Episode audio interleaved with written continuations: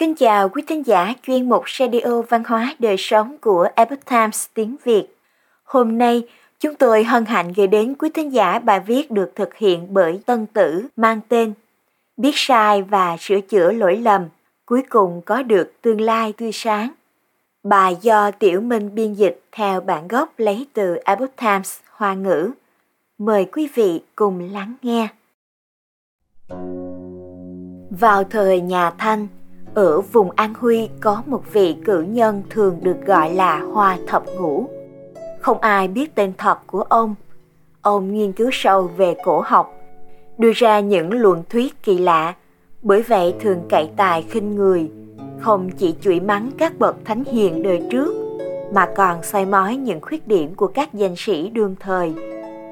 Có người xin thỉnh giáo ông về kinh thư, ông bèn nói – các ông giống như con kiến, tuy rằng có chân nhưng chưa từng bước ra khỏi cái sân nhà, lại còn muốn đàm luận chuyện trên trời với thiên nga sao.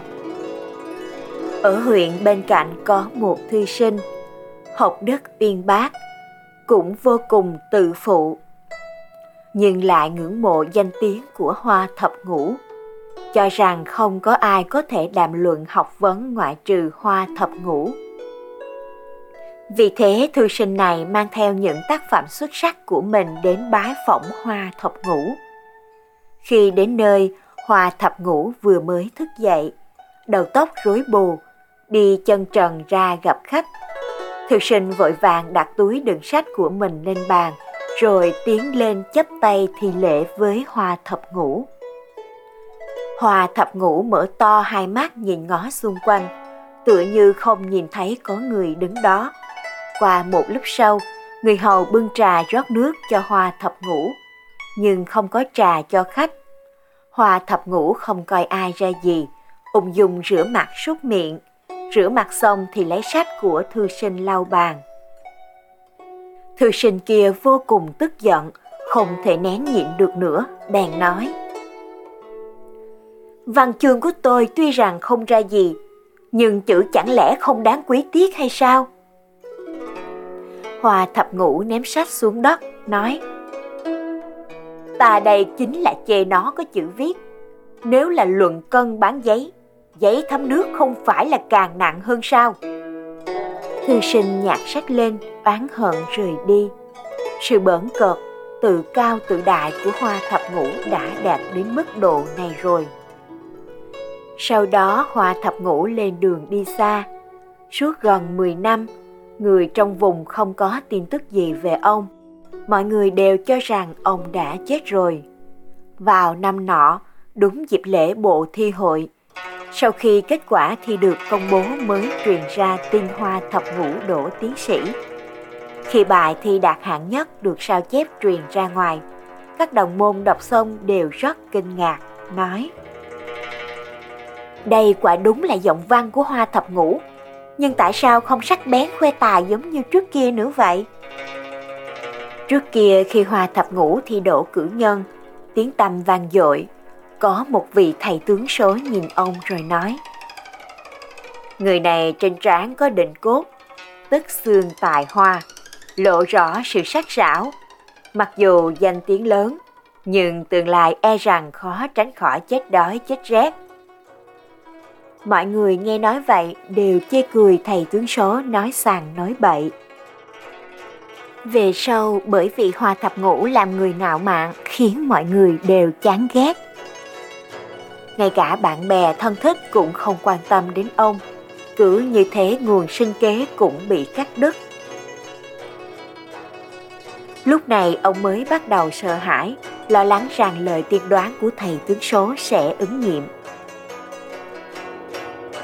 Hoa thập ngũ có một người họ hàng làm quan lớn ở vùng khác.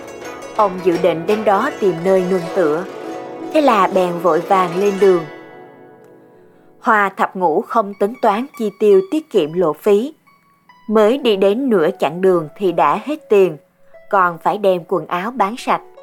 Vào lúc mùa đông giá rét, ông mang bụng đói cất bước đi trên đường làng. Gió rét thấu xương, lại thêm mưa với tuyết. Đường đi lầy lội trơn trượt, ông té sắp xuống bùn, Mãi lúc sau mới bò vào một ngôi miếu cổ, nằm xuống phía dưới điện thờ. Một lúc sau có mấy người ăn mày sát theo dõi đi vào ngôi miếu, quát mắng Hòa thập ngủ Đây là địa bàn của bọn ta, người sắp chết đến nơi rồi, vì sao còn ngủ ở đây? Hòa thập ngủ nói không còn ra hơi, liền bị mấy người ăn mày lôi ra ngoài, bỏ mặt ở ven đường. Vừa lúc đó có một ông lão đi qua nơi này, thấy Hòa thập ngũ đáng thương nên đưa về trong nhà, đút cháo loãng cho ông. Sau một ngày một đêm, Hòa thập ngũ mới bắt đầu nói được. Ông lão biết được Hòa thập ngũ là một cử nhân, thì càng đối xử chu đáo hơn. Bởi vì nhiễm bệnh lạnh, toàn thân hòa thập ngũ bị sưng đỏ. Mấy ngày sau những nơi sưng đỏ đều bắt đầu lở loét thối rữa. Mất 3 năm bệnh của ông mới khỏi hẳn. Sau khi khỏi bệnh, sức ăn của Hoa thập ngũ đặc biệt lớn. Mỗi bữa có thể ăn một nồi cơm to và một bát thịt lớn. Lại qua nửa năm, thân thể của ông trở nên vạm vỡ cường tráng, hoàn toàn khác với trước kia. Hoa thập ngũ cảm tạ ông lão. Tôi nhận đại ân đại đức của ông, không có gì để báo đáp, xin được dạy học cho các con trai của ông. Ông lão nghe vậy thì rất vui mừng, vì thế Hoa thập ngũ ở lại nhà ông lão làm thầy dạy học. Dạy suốt 5 năm không ngừng. Người hầu, tỳ nữ trong nhà đều khen ngợi thái độ đối nhân xử thế của Hoa thập ngũ hàng xóm láng giềng trong thôn cũng đều tôn kính ông. Do đó ông lão đối xử với hoa thập ngũ càng thêm kính trọng. Đến lúc lễ bộ tổ chức thi hội, ông lão hỗ trợ rất nhiều lộ phí để cho hoa thập ngũ lên kinh thành dự thi. Nhờ vậy mà hoa thập ngũ mới có thể thi đỗ tiến sĩ. Bởi vì hoa thập ngũ đã trải qua rất nhiều khốn khó, ngạo khí của ngày xưa đã bị tiêu trừ hầu như không còn. Văn là tiếng lòng, vậy nên văn chương tự nhiên cũng thể hiện sự bình dị gần gũi. Không lâu sau đó, ông được cử làm tri huyện, nhậm chức hơn mười mấy năm, làm được rất nhiều việc hữu ích. Sau khi từ quan, lúc người thân bạn bè đến thăm, ông đều đối đãi khiêm tốn chân thành, làm tròn tình làng nghĩa xóm. Lại qua 20 năm sau, hòa Thập Ngũ mới qua đời. Tương truyền quãng thời gian khi Hoa Thập Ngũ làm thầy dạy học ở nhà của ông lão. Từng có người dân đi vào nhà vỗ vai Hoa Thập Ngũ rồi nói Tiên sinh bây giờ ăn no mặc ấm rồi, còn nhớ chuyện trong ngôi miếu cổ hay không?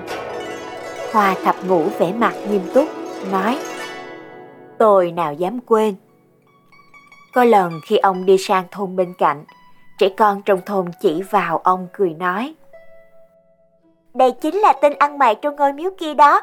Bây giờ trở thành thầy dạy học trong nhà người ta rồi.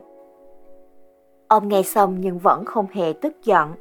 Hoa thập ngũ rất có tài năng, hơn nữa còn có thể hoàn toàn từ bỏ được những thói xấu của trước kia. Trước và nay cứ như là hai người khác nhau một trời một vực vậy. Ông thi đỗ tiến sĩ và trở thành huyện lệnh hiền đức sáng suốt đều là nhờ bản thân biết ăn năn sâu sắc, biết sửa chữa lỗi lầm.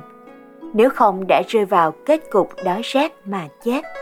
Bài học cậy tài khinh người trước kia của Hoa Thập Ngũ đặc biệt đáng giá để cho những người chẳng để ai à vào mắt lấy đó làm bài học răng mình.